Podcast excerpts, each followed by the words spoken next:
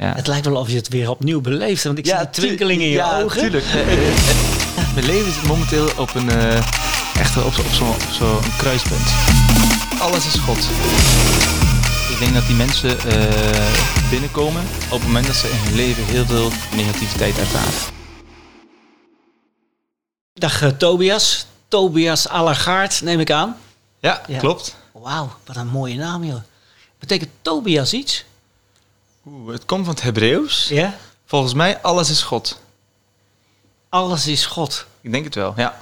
Holy macaroni. En je hebt ook een gaaf shirt aan. In het zwart. Lief. Doe eens lief. Doe eens lief. Oké, zegt dat iets over jou, Tobias? Eh, in zekere zin wel. Het is, een, het is de trui van mijn vriend. Ja. maar ik vind hem heel passend voor mij wel. Doe eens lief vind ik wel passend. Ik ben wel iemand die, eh, die eh, lief doet. Oké. En, en ik val zo op, maar op zijn Nederlandse manier, hup, plots, klaps.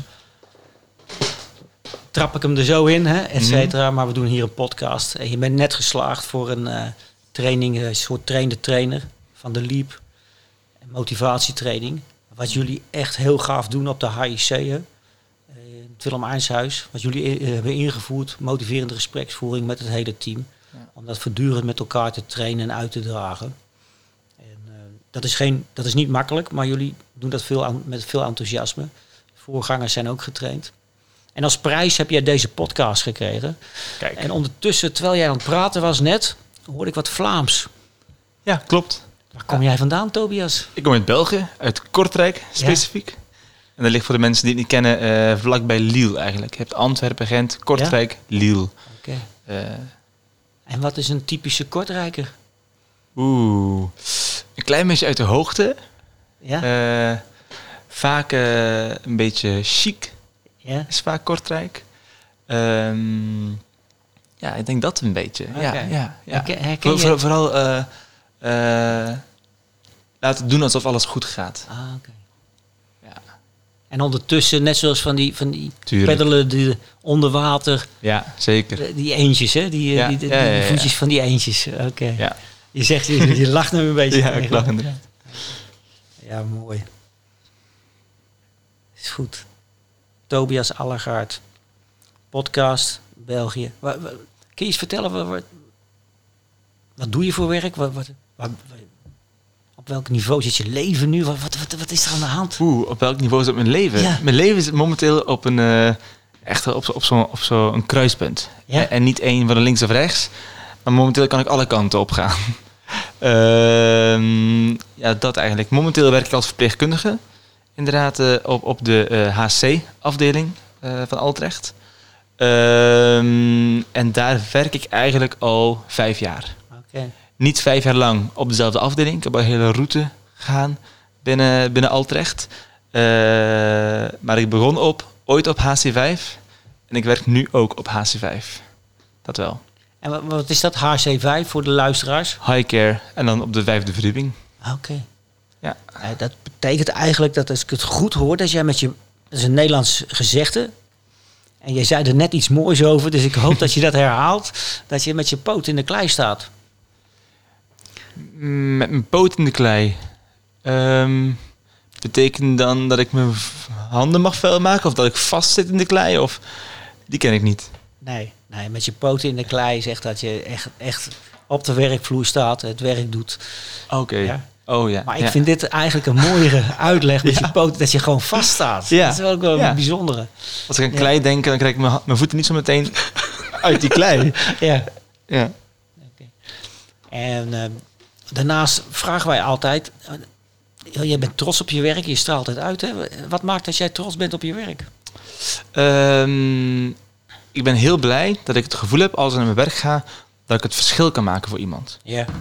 Ehm, dus eh, eh, we hebben natuurlijk allemaal mensen die binnenkomen in crisis. En eh, ik geloof niet dat ik die crisis helemaal kan oplossen, zeker niet. Maar ik geloof wel dat ik op een dag zoveel mogelijk handvatten kan gooien, dat iemand kan vastgrijpen om er mogelijk wel uit te komen. Oké. En dat, dat vind ik wel een belangrijke drijfveer voor mezelf. Ik zou ongelukkig worden als ik hoop dat iedereen geneest. Hè? Maar als ik, eh, mijn dag is geslaagd als ik gewoon handvat heb kunnen geven aan mensen. ehm, die ze als ze willen kunnen vastgrijpen om weer bovenop te komen. Mooi, en je zegt eh, eruit komen. En nou neem je jezelf ook mee als drijfveer, hè, als Tobias. En, ehm, Tobias is vanaf Kortrijk. Hoe is die route verlopen? Kortrijk en nu ben je En hier in in- Utrecht ja. beland? Ja, ja klopt. Ehm, ik denk dat ik rond de 21, 22 jaar was. Eh, heb ik online een jongen ontmoet die in Alkmaar woont. Ja. Eh, toen eh, stiekem naar Alkmaar met de trein. Helemaal naar het noorden van Nederland geweest. Stiekem? Dat- ja, stiekem. Dat was voor mij was dat een hele trip. Ik zei tegen mijn ouders dat ik een, een theaterkamp had in Amsterdam. Maar ik ging dus door naar Alkmaar voor een weekend met de jongen. En toen eigenlijk hele mooie gesprekken gehad. En het voelde heel goed. Teruggekomen met de trein naar Kortrijk. En toen aan mijn ouders verteld van... joh, ik heb iemand leren kennen.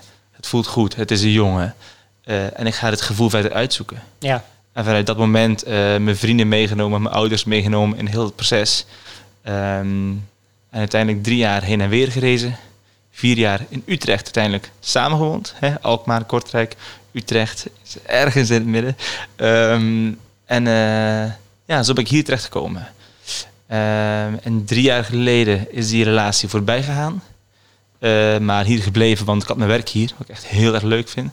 Eh, en mijn vrienden, mijn hobby's. eh, ik ben hier een heel blij Tobias, dus ik had geen reden om terug te gaan eigenlijk. Oké. Ja. En toen, is het, als ik mag ik er wat over vragen? Ja, tuurlijk, tuurlijk, tuurlijk. Het is op een gegeven moment uitgegaan. Ja. Je hebt iedereen erbij betrokken. Ja, Toch een beetje geheimzinnig, hè? Eerst naar Ja. Alkmaar. Het is Ja. wel spannend, toch? Of niet? het was, een heel avond, het was echt een heel avontuur. Ja. Echt, en, en, nu heb ik het al duizend keer die route gedaan met de trein. Ja. Lijkt het niks. Maar die allereerste keer ga ik nooit vergeten. Elk station, elke route, elk... Ik, ik had er ook nog in het hoofd dat ik bij elk station een nieuw kaartje moest kopen. dat, dat, dacht ik toen. Eh, ik ging van Kortrijk naar Gent, Gent, Antwerpen, Antwerpen, eh, Rotterdam, Amsterdam, Alkmaar. En bij elk station kocht ik een nieuw ticketje voor het volgende station. En hoe is dat dan? Want dan zie je hem voor de eerste keer. Ja.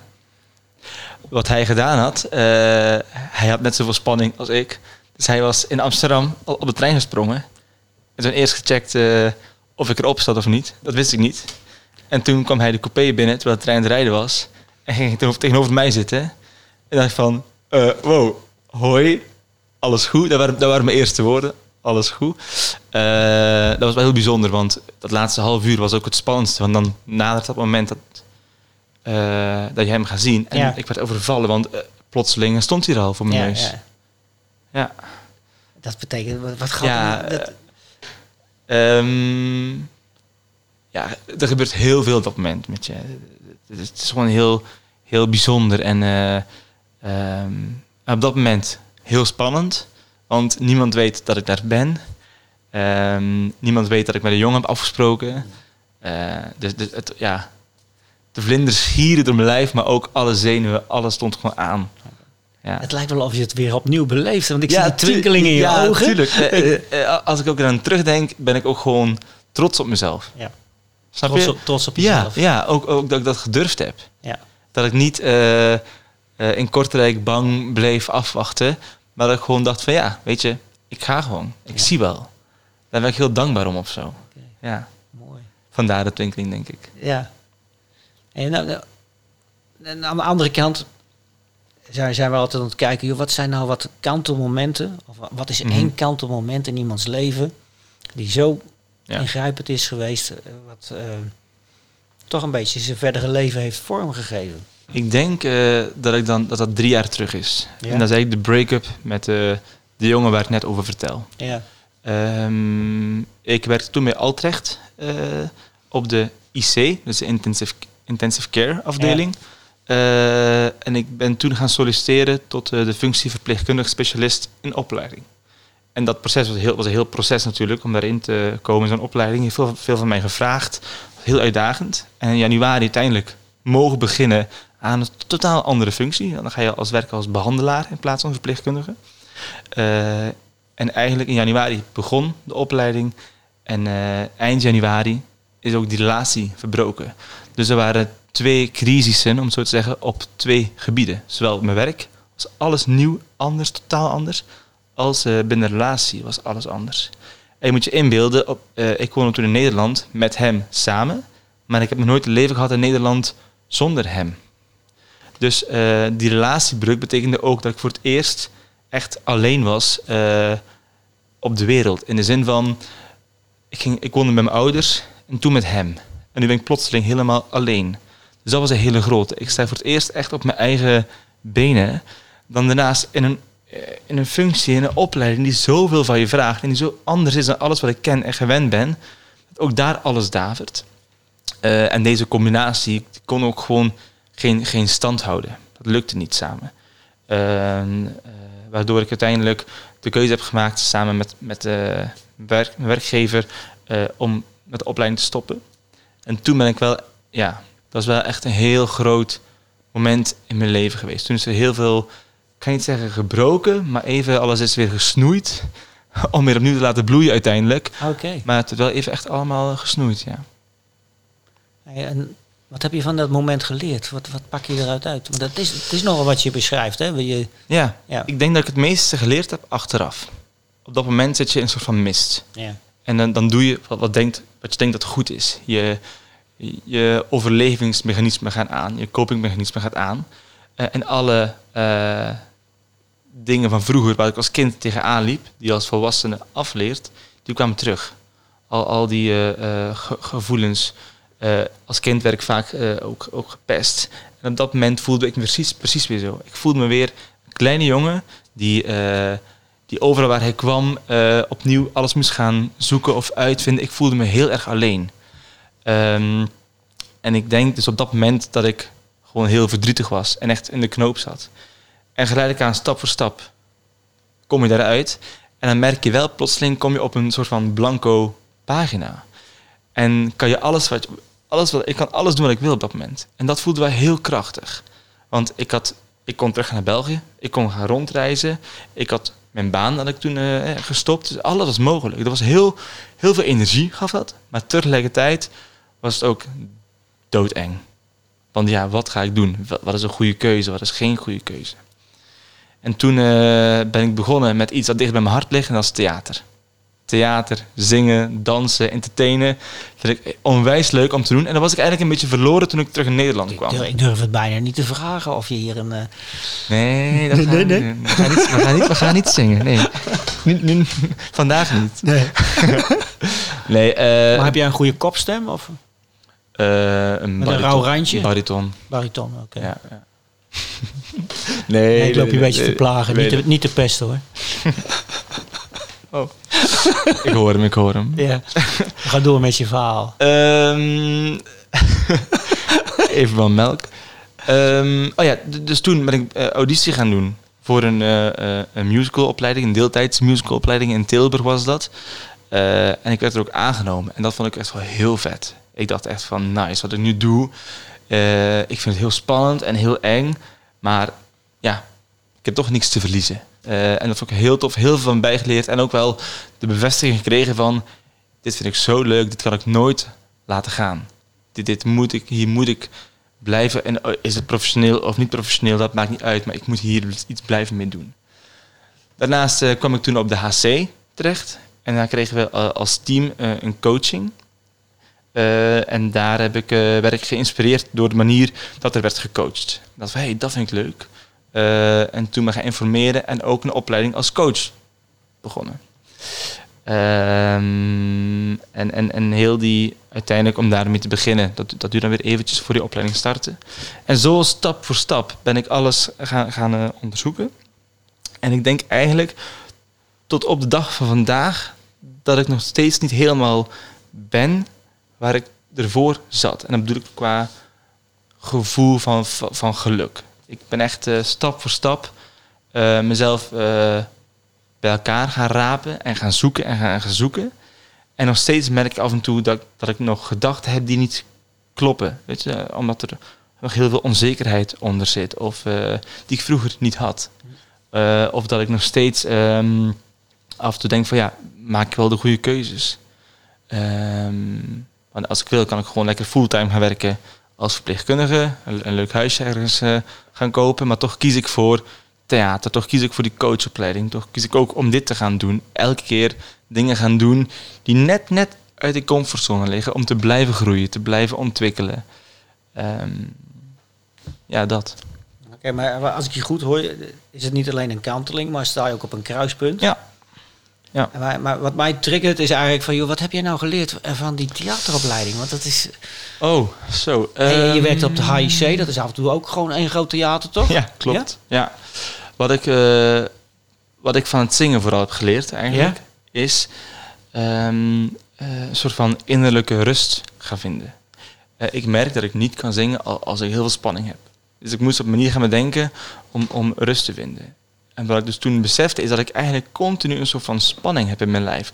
Zowel positief, eh, de energie, de drive die ik, die ik heb, eh, maar ook een soort van kramp die er is of zo. En wat, wat gebeurt er met mij als ik echt ontspan? Dus heel veel ademhalingsoefeningen gehad, eh, meditatieoefeningen, alles laten zakken, bewust worden van, van je lijf, van hoe, het, van hoe je benen, je voeten in de grond, je tenen in de klei. Eh, echt alles moet je gaan voelen om te kunnen ontspannen. Die tenen in de klei vind ik iets mooier als poten in de klei. Die ga- ik gebruiken, tenen in de klei. In ieder geval, alles moet ontspannen om te gaan kunnen zingen. Ja. En dat was wel echt de uitdaging. En daar heb ik heel veel van geleerd. Ik heb ook geleerd dat ik nooit de allerbeste zanger ooit word. Dat heb Niet? ik ook geleerd. Nee. Maar Ik vind je eh, wel een beetje op George Michael lijken. kijk. nou, Maar, want je hebt, je hebt een goede kop, man. Geweldig. ja.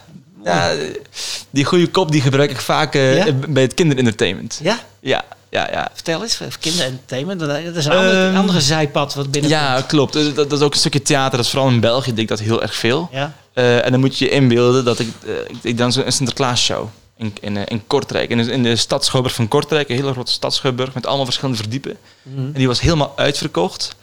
Eh, drie shows op één dag hadden we toen. Eh, en ik had toen samen met een vriend dat met elkaar gestoken. En je weet gewoon, die zaal, al het geroezemoes, al die kinderen zitten overal. En dan ga- gaan, gaan de lichten gaan uit. En dan hoor je al die kinderen, die, die spanning. En dan kom ik gewoon met mijn rolschaatsen op, op, op het podium, vallen over een brief die er ligt op de grond, met mijn kop. En heel die zaal die lacht en giert. En dan kijk ik om je heen en dan, het- is gewoon kicken. Het is echt, ja, dat is echt een magie in die kinderen. En dan, ja, ja, zo mooi. En, en, en dan inderdaad, ehm, ja, zonder woorden kan je al zoveel doen. Gewoon je blik, eh, eh, ritmes. Hè? Dus gewoon continu één iets ergens neerleggen. En plotseling één iets ergens anders neerleggen. En dan naar de zaal kijken. En dan zie je al die kinderen, dat moet daar niet. Dat moet. Weet je, zonder dat ik iets zeg. Gewoon kijk. En ja, ja fanta- fantastisch. Ja. ja. En dan hoor je al die, al die kruispunten. Ik word, zelf, ik word zelf enthousiast ook door, je, Ja. door jouw manier van praten. Is, is theaterwereld, eh, met kinderen, eh, eh, coaching. Je hebt gerookt aan de verpleegkundige specialist. Je, je, zeg maar je omwenteling in je leven, dat moment. Wat zouden anderen daarvan kunnen leren, als ik dat zo hoor?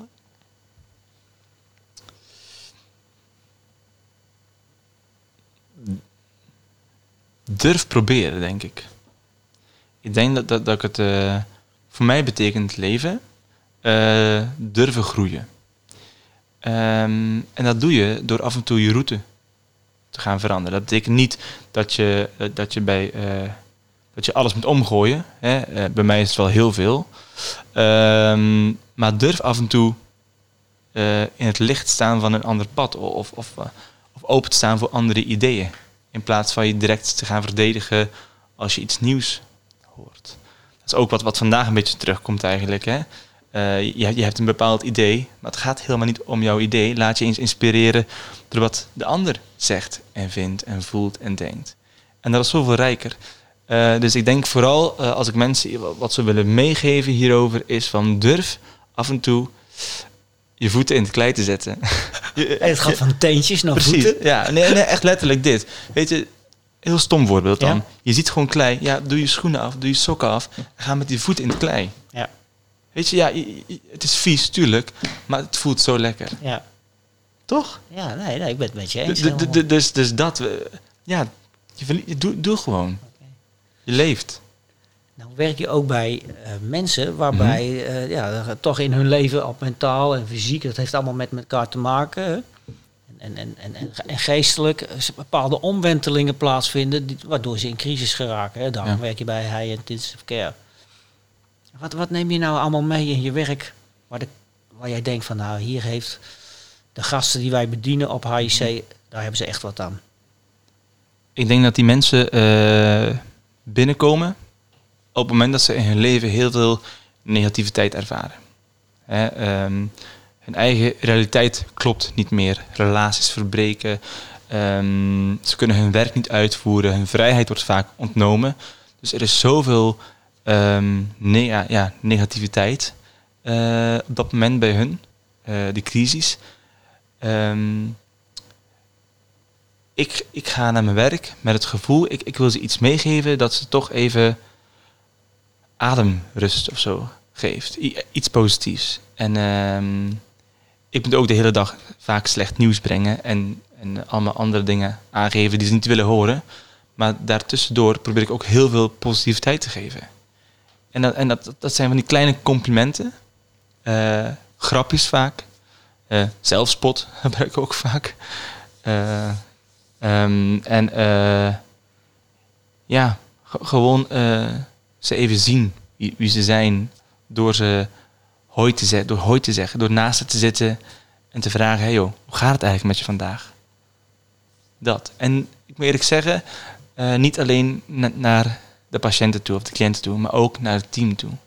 Als je dat na, na, naar elkaar toe doet als team, eh, hoe je je dienst draait met elkaar, dat straalt ook uit naar de afdeling.